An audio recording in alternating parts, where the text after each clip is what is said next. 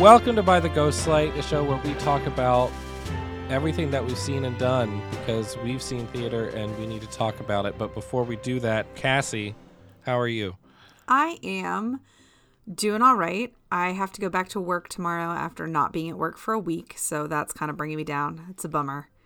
That's just terrible. Yeah. That's that's terrible. Hi, I'm Ryan. I'm Cassie. And I, Ryan, uh, received a piece of mail today. Was it from Andrew Lloyd Webber again? No, it was not from our good friend Andy. Um, I don't know what mailing list I got on, but it is the same type of mailer, Okay. like a big old fold out thing. Yeah. And I just need to share it with you and the world because I'm so very excited. It says, well behaved princesses rarely make history. I'm going to guess this is about six. No, It's not. it is not about six. But there's six little things on your little flyer pamphlet. right? Very showy, It is. very glitzy. Six different princesses. Did they make a full scale musical of like the Disney Princess Cell Block Tangle parody? Kind of, sort of, maybe. This is a new musical powered by the hits of Britney Spears, Once Upon a One More Time. Oh, we've talked about that. yes, we have.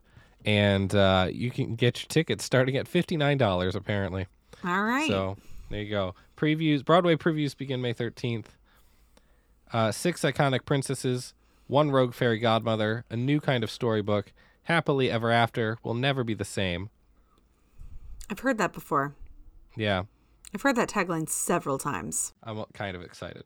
It might not be good, but that's okay. No, but I think the premise is intriguing and it's potentially worth seeing, except that it's another jukebox musical.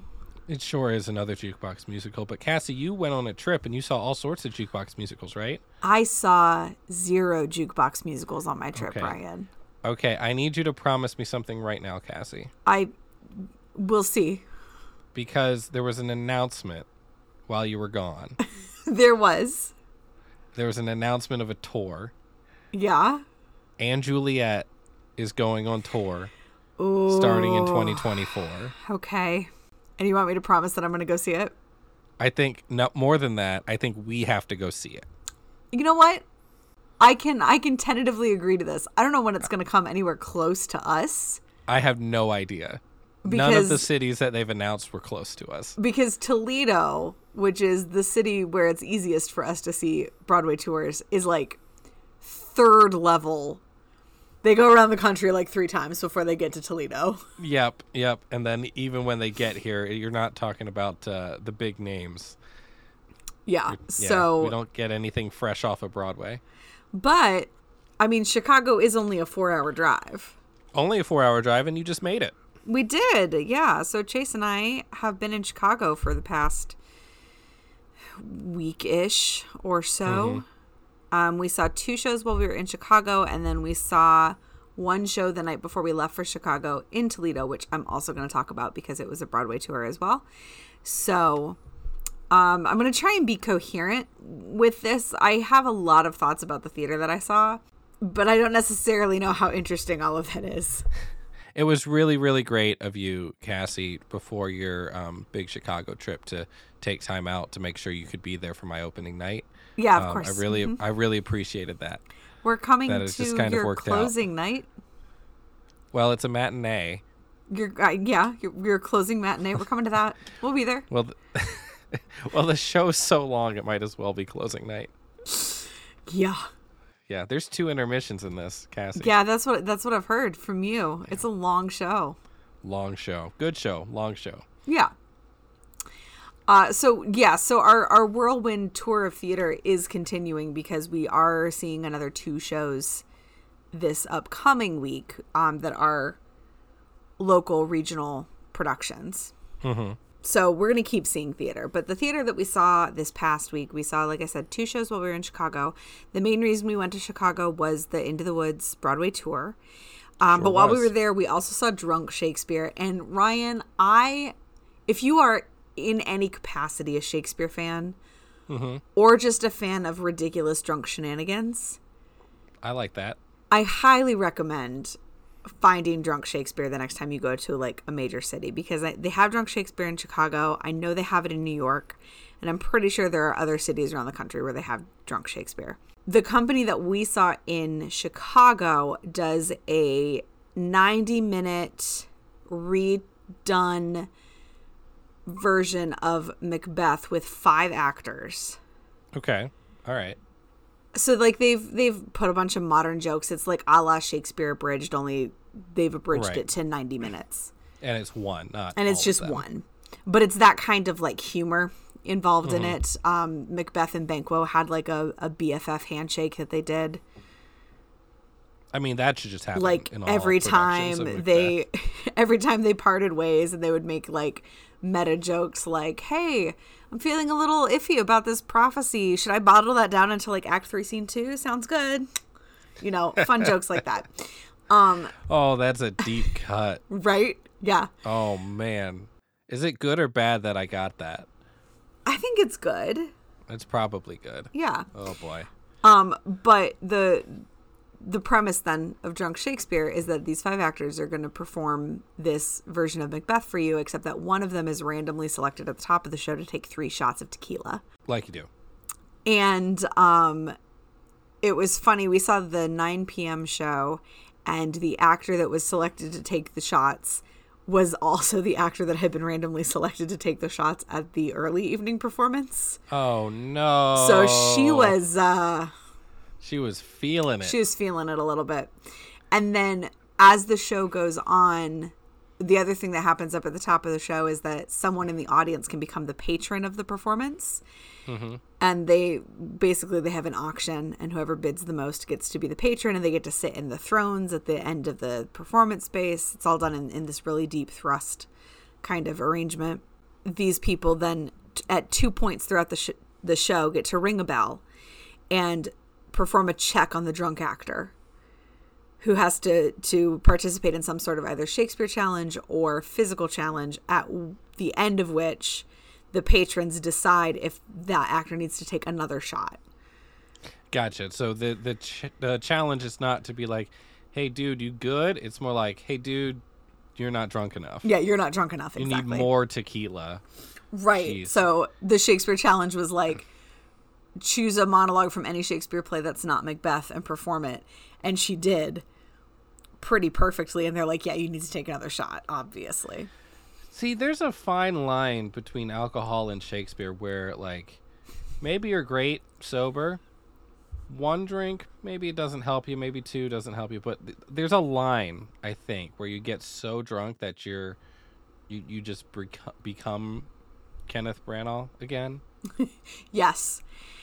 And then the the drunk actor has the power to at any point say point of order, stop the action and give their fellow actors instructions on something to do differently or additionally to what they're already doing And they can do this whenever they want, whenever they want, however many times they want. however many times they want.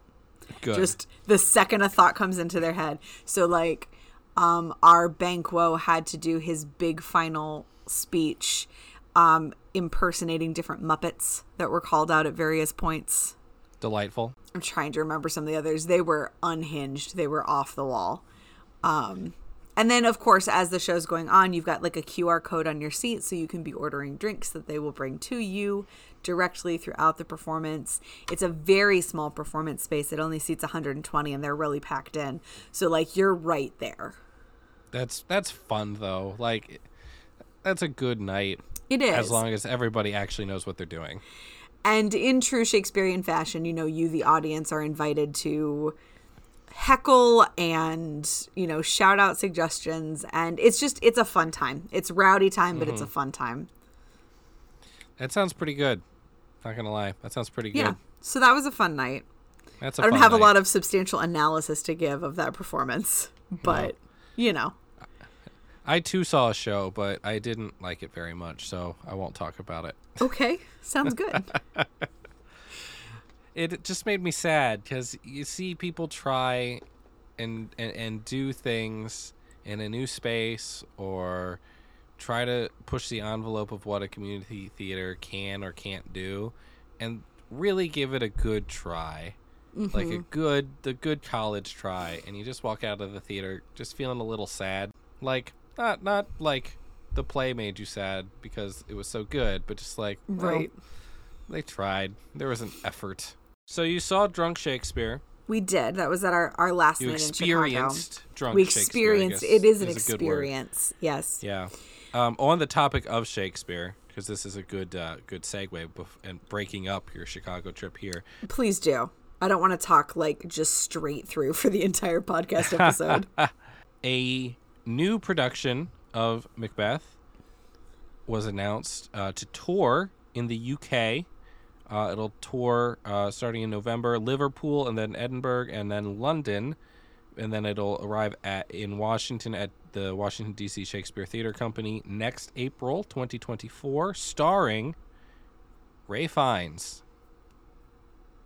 As Macbeth, Yep, he's a little older than I would peg to play that role. Yep. Uh, starring as uh, Lady Macbeth is Indira Varma. Okay. and that is all we have. So they're going to tour the UK a bit, and then they will uh, bring it over stateside. We'll see. It is uh, this new production will be staged in site-specific warehouses in each of the four cities. All right. So I don't know that I wanted to go watch Ralph Fiennes do Shakespeare down by the docks, but I guess that's a thing you can do next April. I look forward to hearing if any of our listeners uh, decide to undertake that adventure. That's adventure is a is a good way of putting that. But back to your adventure. Back to my adventure. Yeah, tell me about the big cats. the big cats, but not cats. Better big cats than that. Better big cats. Yeah. So um, the you Lion saw King. Life of Pi. I saw Life of Pi. No, I saw The Lion King, uh, which just came to Toledo. This was my Christmas present from 2019. Like many, many people, um, we were supposed to see Lion King on March 29th, 2020. So that didn't happen. Nope. Um, but they said, you know, we're going to honor all of the tickets when it comes back to the Stranahan season when we open up again. But when they reopened and they announced the first season back, Lion King was not on the docket.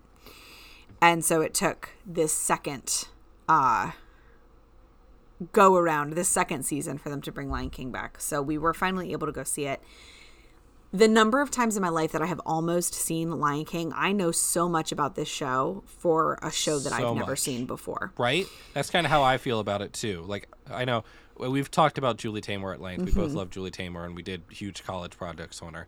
Um, I know so much about this show to the point that I almost don't want to see it because I I have like my own opinion of it in my head, and I don't want to ruin it. Like I know it's so good. It is. It is possibly the most impressive piece of theater I have ever seen. That's saying something. It was absolutely astounding. Um it's just it's so brilliant. It's so beautifully done. And I know we've talked about Julie Taymor and Lion King before, but it is so striking. It is so energetic. It is the only like big Broadway show I can think of, especially big Broadway tour I can think of that puts the actors in the audience. Like that's just not typically something that a big Broadway theater is going to do. Yeah. Yeah. And this, you know, that's how you get the first entrance of all these animals in the circle of life. They're coming in with these giant, giant puppets down the aisles of the theater and up onto the stage. And um, I knew that that was going to happen, but I forgot that it was going to happen until it was happening. No, yeah, that's a, a bad words. Those are the best moments. Um, Chase had no idea that was going to happen. Even better. so that was that was a fun moment um but like the elephant puppet is a four person puppet it's one puppeteer in each leg of the elephant as it comes down the aisle and it's just it's beautiful and it's astounding and the way that they use the stage and use the set pieces to stage iconic scenes from this animated movie in ways that you would not think of doing it, Julie Taymor is a genius. She is absolutely brilliant. And her mind works in ways that I can only begin to aspire to. Mm-hmm. And it was just. I cried several times just from like the sheer awe of sitting there watching this happen. Sure. And like it's oh, I didn't take notes on Lion King. I took notes on Into the Woods so that I can talk about it coherently, but I didn't take notes on Lion King. I just kind of experienced it. Um, but like the hyenas, there are three different style of hyena costume puppets based on what role it is that they are are mainly playing in Sure. the scenes that they're in. So there's the dancing hyenas who are the ones doing like the fighting, they're doing the dance numbers. And that's very much just like a mask with whatever like this this kind of silk fabric that catches the air as they move. And then there's the background hyenas who have these like stilts that go on their arms to get that kind of um, physical silhouette of a hyena. So they've uh-huh. also got the mask Yep. that goes in front of their face, and then they've got these two stilts that are on their arms, and then the three main hyenas, the ones who have lines and who have like the characters, the personality, Whoopi Goldberg and that mm-hmm. like trio from the movie Yeah. they have to be able to manipulate the masks to say the lines. And so they've got one hand that's being used to articulate the jaw. And then their other hand is down in one stilt, but it's actually both front legs connected to one stilt. And so it's just like a different design for it. That's clever. Um, and like there were there were little things where I was like this could have been done differently or this could have been done in a slightly more impactful way. I don't love Timon and Pumbaa because they I think feel the most Out of place. out of place in what has been mm-hmm. created around everything else. They are done more like how um, Olaf is done, Yeah. right? Or uh, the Winnie the Pooh that just happened, right? Where it's Yeah. the the actual physical puppet lower on the ground um, for Timon, and then the puppeteer in costume behind manipulating. Right there, there feels like a disconnect there, and then Pumbaa is yeah. weird. Pumbaa is weird. And the performances were very good from both of those actors. It was just a little bit jarring because those characters are already in the animated movies, so like very Disney comic relief.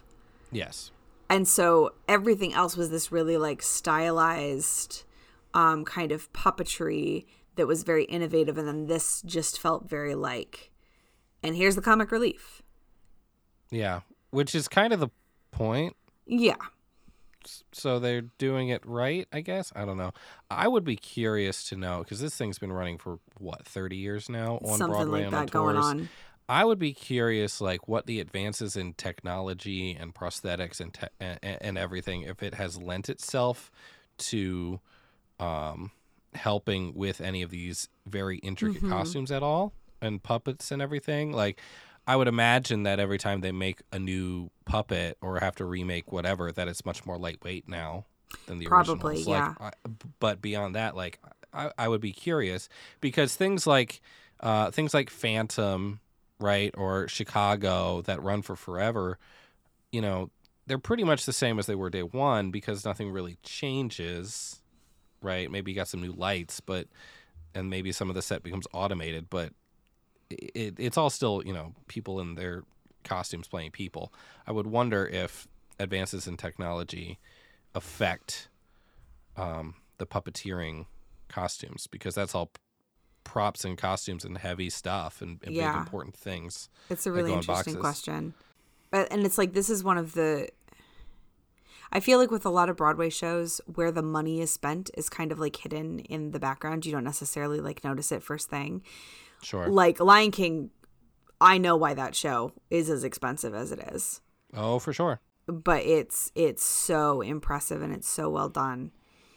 And I loved the I just can't wait to be king sequence because all of a sudden you went from these like this very distinct style of this is how we're going to represent these animals and this is how we're going to represent this terrain and then you go into just can't wait to be king and it's very clearly like this is Simba imagining his future so the puppets become a little bit less realistic and a little bit more like a kid's imagination Okay. so like there's a giraffe puppet in Circle of Life and it is uh, an actor on two different heights of stilts. So there's one on his feet and then there's one on his hands again to give that physicality of the giraffe.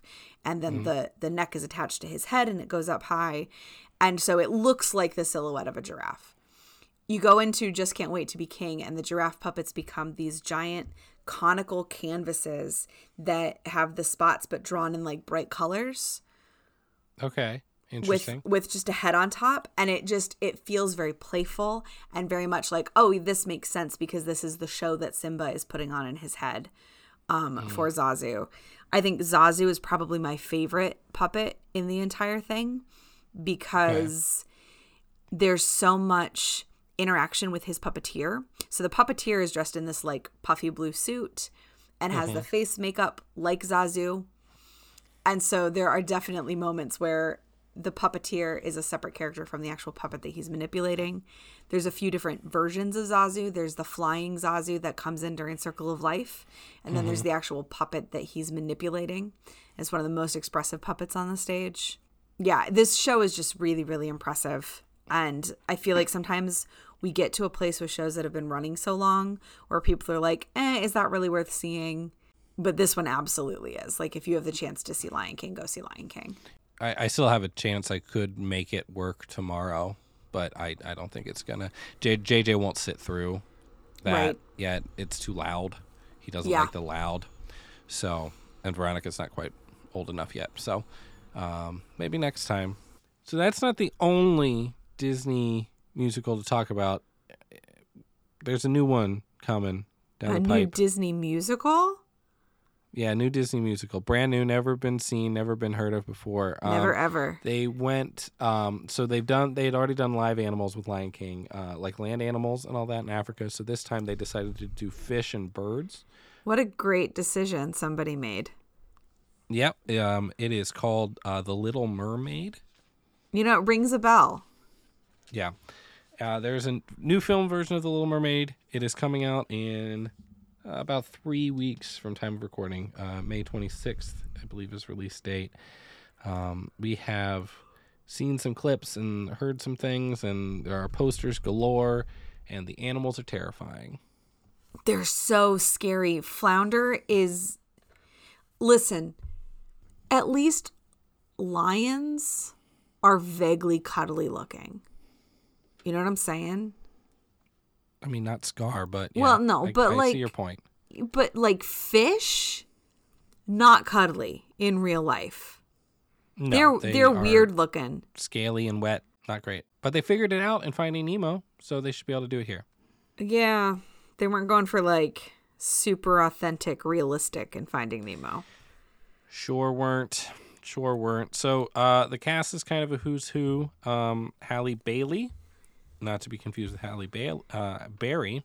See, I can't even keep them straight. Uh, is playing Ariel. Uh, we've heard her sing now. Her part of Your World is out on YouTube and Spotify, and you can listen to it. Uh, it's pretty good. I thought, like, you know, it's one of those songs that um, it's it, it's nothing terribly special, but you have to do it a very particular way. And if you're bad, it's bad. Yeah. It just drags. Um, we have uh, the Sea Witch herself, uh, not a man in drag. It is, in fact, Melissa McCarthy. So that's probably a good thing that they didn't go that route. Oh gosh, yes, please. Can we stop with the villains being men in drag? Eric is played by Jonah Hauer-King. He was uh Laurie in like the 2017 miniseries version of Little Women. They made like three Gotcha. new Little Women movies within like four all years. at the same time, right? It's the one that Maya Hawke is in. Hugh was in. Yeah. It's the one Maya's. Okay. Yeah. Gotcha. You are uh, far more aware of the that series than I am. That tracks. That makes sense. Yeah. Uh, Jacob Tremblay is playing Flounder. Uh, Javier Bardem is King Triton, so that'll be some interesting vocals, I'm sure. Uh, Lin Manuel uh, continuing his Disney streak. There's a through line somewhere of Alexander Hamilton to Dick Van Dyke to Chef Louis. That is an interesting flow chart to Yeah, and that is the Lin Manuel flow chart. There are many other things, but Those are the ones I'm choosing to dwell on in this moment. And then we do have a couple of voices. Uh, Daveed Diggs returns. He is uh, Sebastian. I will be interested to see how much of the accent he does. I agree. Because uh, he could do it and get away with it, I'm guessing. But I also want to hear Daveed Diggs do it. Yeah. So we'll see. Um, kind of in the same vein, uh, Awkwafina is playing Scuttle. So you know what? That works in my brain. She's got kind of that like raspy, slightly squawky voice. I just want to see this Scuttle tap dance.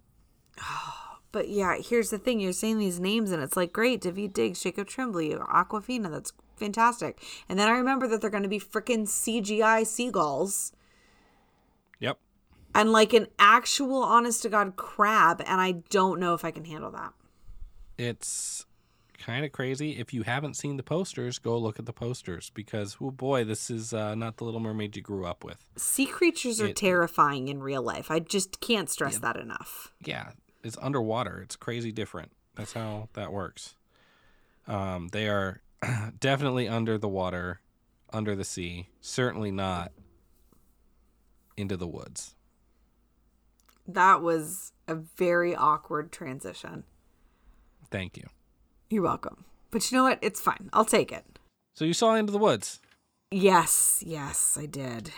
Was we everyone did. there? Was the cast there, or did you see understudies? We saw understudies. So apparently, Stephanie J. Block has some pretty serious vocal issues going on right now. Oh, no. And um, to my knowledge, has not performed a single Chicago engagement.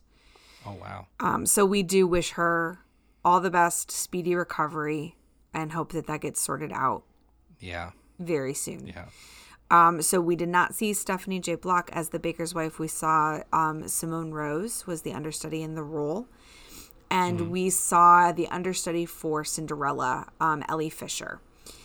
And apparently, the day before, so we saw this on Thursday, which was their third performance in Chicago. And apparently, the second performance they had in Chicago, Ellie Fisher was on for one of the stepsisters. And then shortly into Act One, Cinderella became too ill to continue performing.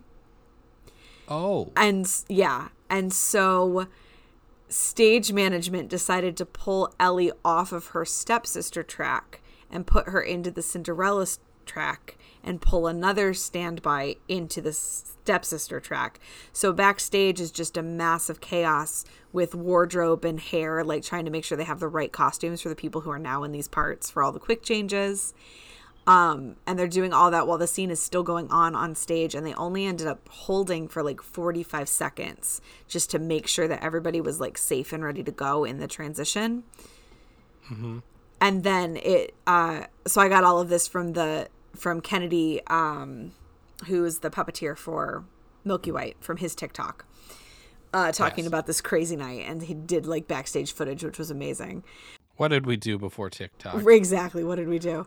Um, apparently, Ellie came on just in time to start Very Nice Prince. And so her first line on stage was, I just need a second to catch my breath. Which, like, what a more perfect very entrance for very that whole good. situation. Um, Delightful. But that was not the night we were there, but we did see Ellie Fisher as Cinderella, and she was very, very good. I was very impressed with her.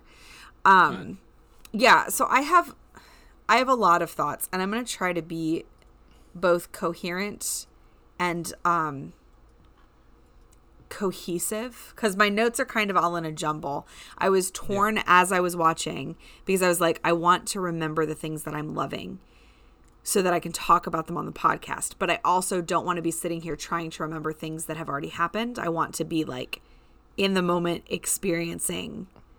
Right. Because you don't, this is a huge big deal. And yeah. like you pay good money to see this. It's a weird thing to like see something professionally yeah, and so I found myself sitting there going like, why didn't I throw a notebook in my bag and then I could at least be like scribbling notes of things to remember yeah. as they're happening. Um, so yeah. like we hit intermission and I'm like frantically I have my phone out and I'm like typing things in my notes app and I'm turning to Chase and I'm like, what what was that thing that we laughed at so much? Um, so so basically Um, this show is incredibly important to me. It is the musical that got me to love theater. I saw it when I was probably way too young to be seeing it for the first time when I was like seven or eight years old. Way too young. Way too young to be seeing this show, but I grew up on the pro shot with the original Broadway cast and I just absolutely adore it. And um, it is the reason I became friends with my best friend, um, Drew, who passed away in February. And in December, before he went into the hospital um, for what was the last time ultimately, um, I found out that this was going on tour because he texted me and he said, Hey, do you want to go see a show together? And so we had been making plans to go see this together in Chicago. And that unfortunately, like, didn't work out, but I it was really important for me to be able to go and see it. He was able to see this production. He saw it on a trip to New York last year. Um, he actually saw it twice. He saw it when uh, Sara Bareilles was still playing the baker's wife. Mm-hmm. So like he did get a chance to see this production, which which means a lot to me. Um, That's good. And I only like had a major emotional breakdown like once during the That's show. Okay. Which you bad. know, um, a- after the show, I had a bit of a breakdown as well. Uh, to the point where like one of the ushers came over and was like, "Are you okay?" And I'm like, "I'm yes. There's some trauma and some grief happening right now, but like I am okay. I promise." Um, but being delayed after the end of the show meant that we did get to like watch them put the ghost light out on the stage as the orchestra oh, nice. was packing up, and that was kind of cool. That's cool. Um, yeah but anyway, this show means a lot to me, and it was was a, a truly magical experience to to see it. And um, I will be the first to admit that being such a fan of the original and having grown up on the pro shot and loving those performances so much, I have very high standards when I see the show and like a very clear picture in my mind of like what this show should be and what these characters should be. And so sometimes when I'm like, I don't like how you did that. I have to like take the step back and be, you know, is it that they did a, a poor job or is it just that it's like not the vision in my head, like yeah, my personal exactly top same, preference? Yeah. And I will say that one of the things I love most about this production is that this started as a staged concert at the New York City Center and then mm-hmm. it transferred to Broadway. But when it was a staged concert on like a symphony stage and not like a Broadway theater stage, they really had to go with a very minimal interpretation. And they kept that when they transferred to Broadway.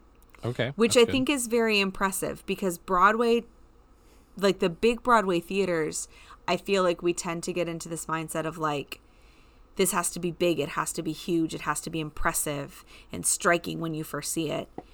And they kept this minimalism, and I think they used it very, very effectively.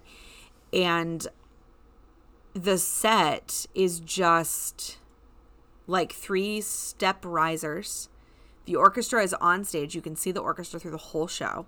Okay, that's very different. Usually, it, which is very different. They're almost always very hidden. Yeah, it's a full orchestra. It's not like it's not like Come From Away where there's the band is on stage, but it's only like five or six instruments and they're kind of off in the wings. Like this is a full orchestra. It's front and center there's playing space in front of them and then there's like a raised platform behind. Okay. So they've kind of created a pit that has playable space all the way around it. Okay. That's kind of, that kind of works, yeah. They use that back riser in a really smart way because they didn't put any major action back there. It was just for like transitional moments going across the stage, like when the step family is riding to the festival in the opening number. Gotcha. So just to give it they, some more they life, went, right? Yeah. And and back. They went back a- across there. Um, they had the Cinderella making her entrances during the festival from back there.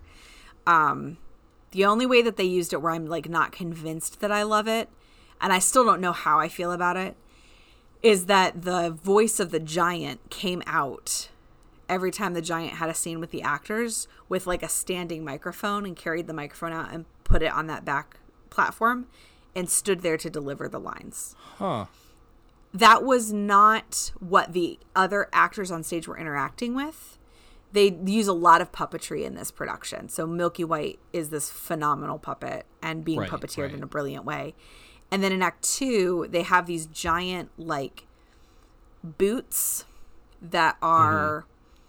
Silhouettes of boots that are like six, six and a half feet tall that are manned by two puppeteers, and those are the giant's boots, and that's what the actors are interacting with when Gotcha. they're talking to the giant. Okay, that makes sense. And that was really innovative and clever, and a clever Okay. way to do that. Did they like dis- Um, did the boots like disappear off or was there like a you could just see a shoe? Yeah, it was just the shoe to do the steps across the stage. Like they were saying, Okay. this is where the giant is, but we're only going to show you the shoe. We're not going to try and show you like Yeah, but there's not like a, leg whole massive. extending out. Like, There's not like a leg. It's just an empty boot. Huh.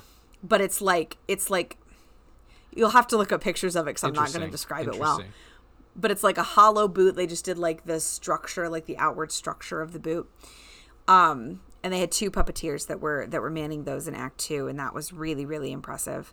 But the only like concession to going into the woods that we see is when the show opens. They have tiny versions of the houses that are suspended from the fly line Okay. and so the the families stand underneath their house Sure. and- but they don't have like actual houses on the stage so they Okay. just have those hanging from the from the fly that get lifted out when they go into the woods when you open there's two birch trees on that back riser and then as they go into the woods more birch trees come down from the flies yeah. Okay. and that's how they kind of go into the woods. But they picked birch trees because the dark stripes on the birch trees they've done with like cutouts that are covered with a translucent kind of film, Okay. and they can shine lights through them. Huh. Okay. And the transition from Act One to Act Two, after like the giant comes down and is doing all this crazy stuff, um, is that the cutouts have gotten bigger. And the scraps of bark that were covering them are now littering the stage. Okay. That that works. and the trees are set up in such a way that every time like the giant descends or like the beanstalk falls or some kind of big like earthquakey moment happens the trees could actually like bend and tilt Interesting. which was uh, just again a very effective simple visual It's interesting too because most of the time when you think about the woods in Into the Woods as, as you know, it's it's like you know people call New York City's a character. The woods are a character in Into the Woods, Mm-hmm. and you don't usually get to see the woods suffer right necessarily. Like the wo- the woods are kind of this big, vague, scary place thing, right? That is just kind of constant, and the deeper you go in, the scarier things get. But to see it break and bend and stress and move and be affected, that's different. Yeah. And uh, again, there were times when this minimalism really worked for them, like Rapunzel's tower. Instead of trying to put her in like a big actual physical tower, they had this like step unit that came out with a mounted like gilded photo frame in front of it, and that was her window. Okay. And the whole apparatus was pushed on by one of the puppeteers who then was in charge of the braid.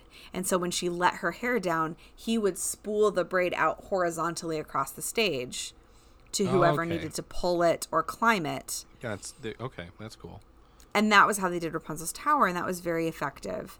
There were other moments of minimalism minimalism that were less effective.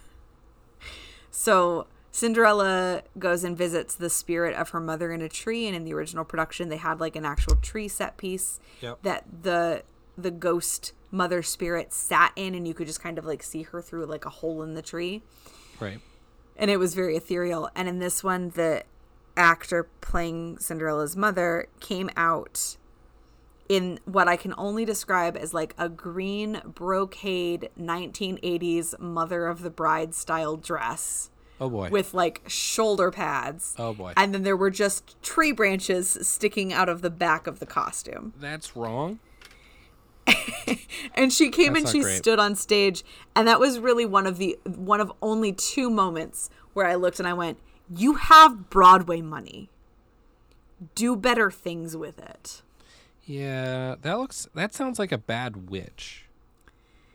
yeah and my other point where i was like you have broadway money use it was the witch's transformation they did the regional theater cop out of having the witch run off stage to Oh. transform and then run back on and the part of the issue was her transformed appearance does not look anything like her pre-transformed appearance.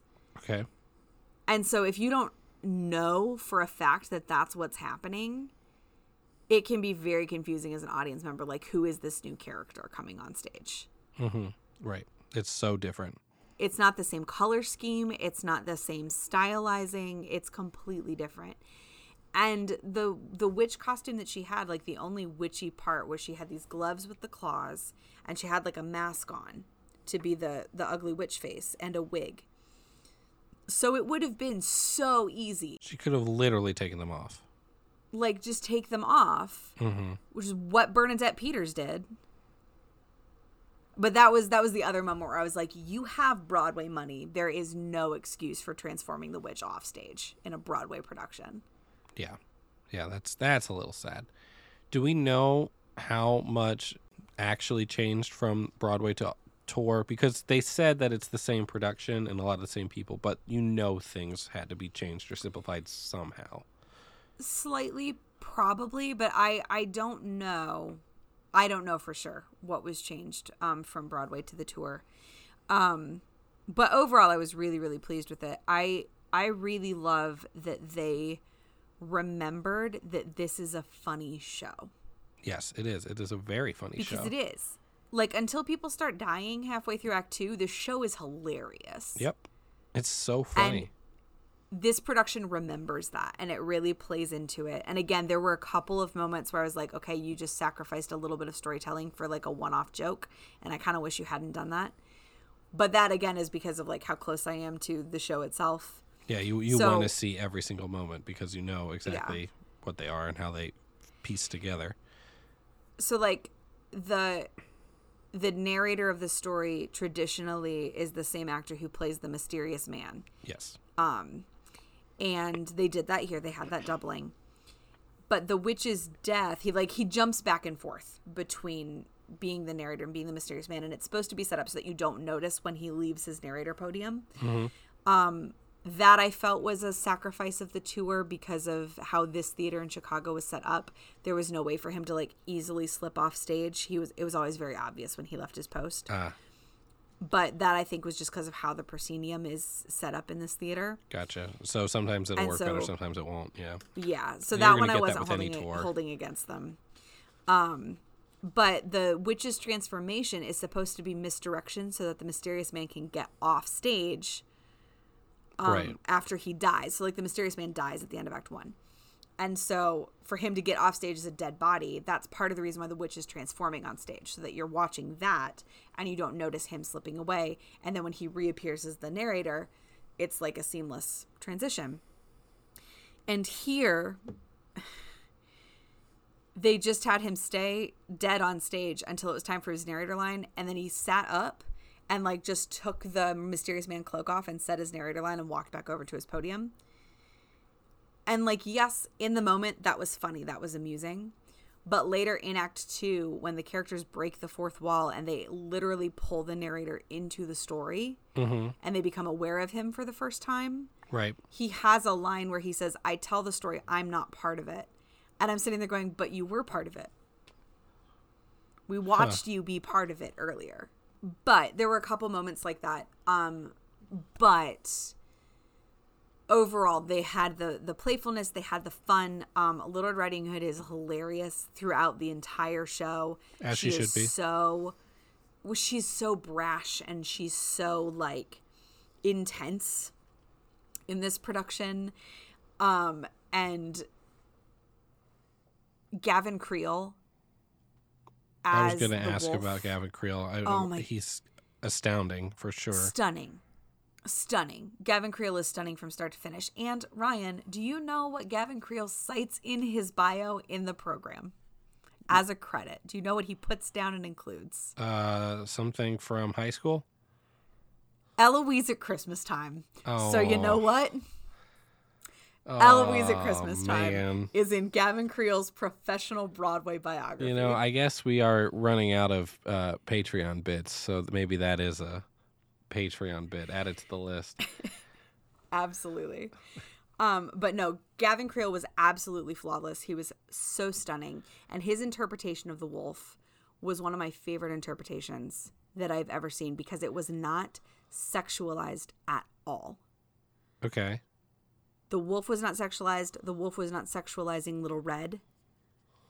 The wolf instead was played up as this kind of like vaudevillian showman Okay. who was doing these like mini kick lines up the stairs during Hello Little Girl. He started the song with his arm around Little Red with her looking at him like, Why are you touching me? And he just did like a nose boop and literally goes boop to start the song. Like it was so funny. That's pretty good. And it was such a fresh new interpretation of that character. The It Takes Two between the baker and the baker's wife was phenomenal. It was so much fun. These two characters were really like playing with each other and dancing and acting like they were having the best time and it wasn't this super serious like heavy moment. Um I have I have so many like random notes that won't make any sense if I just sit here and go through all of them. So like I'm trying not to. but um there there were things that I did not love about this production.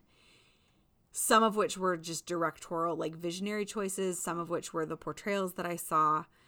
But overall this was such an incredible show. It was really really well performed.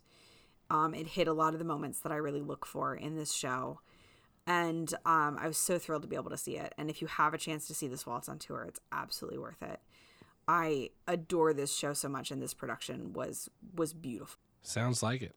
It is definitely one of the shows that would be on my short list if I got to see it. So I think that about wraps us up here because I don't have a season to guess.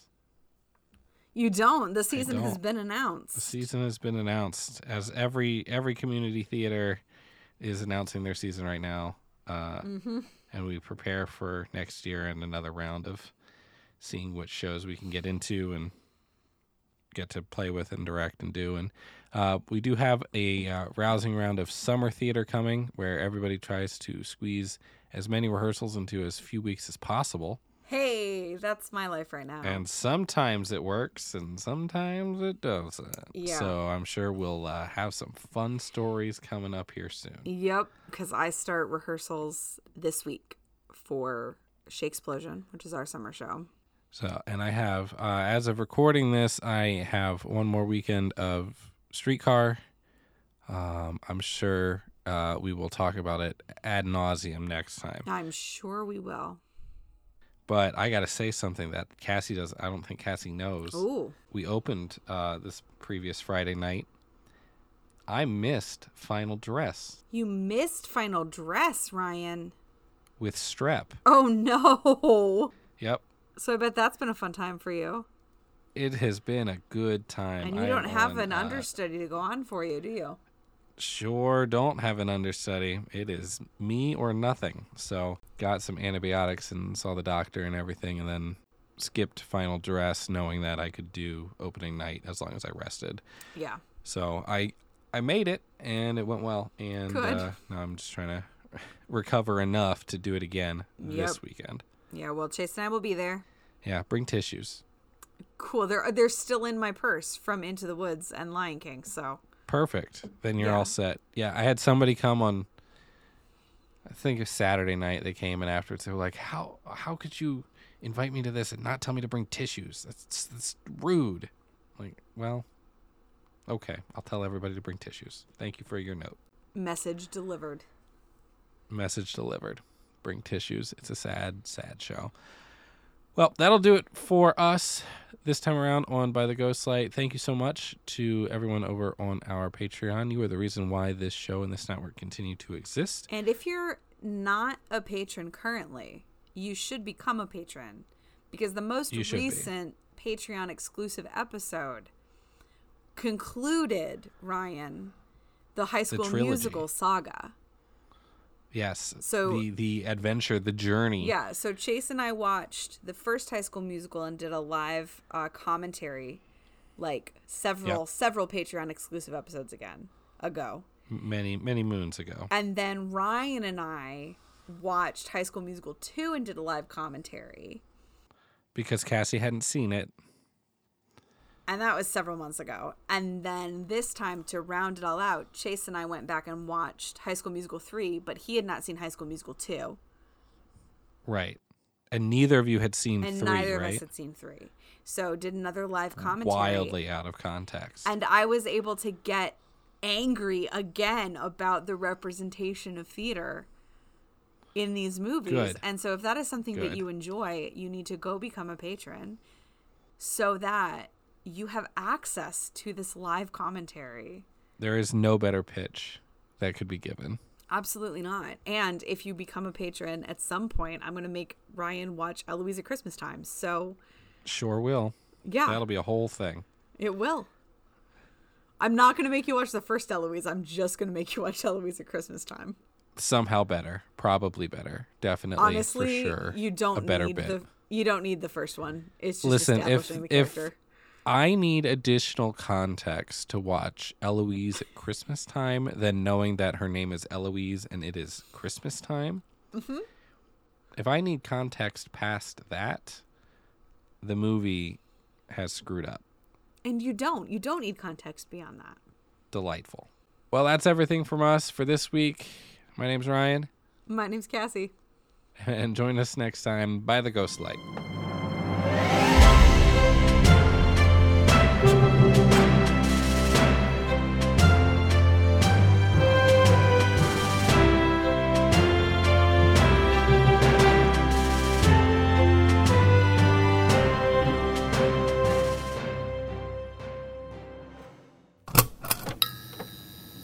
This has been a Ghostlight Media production.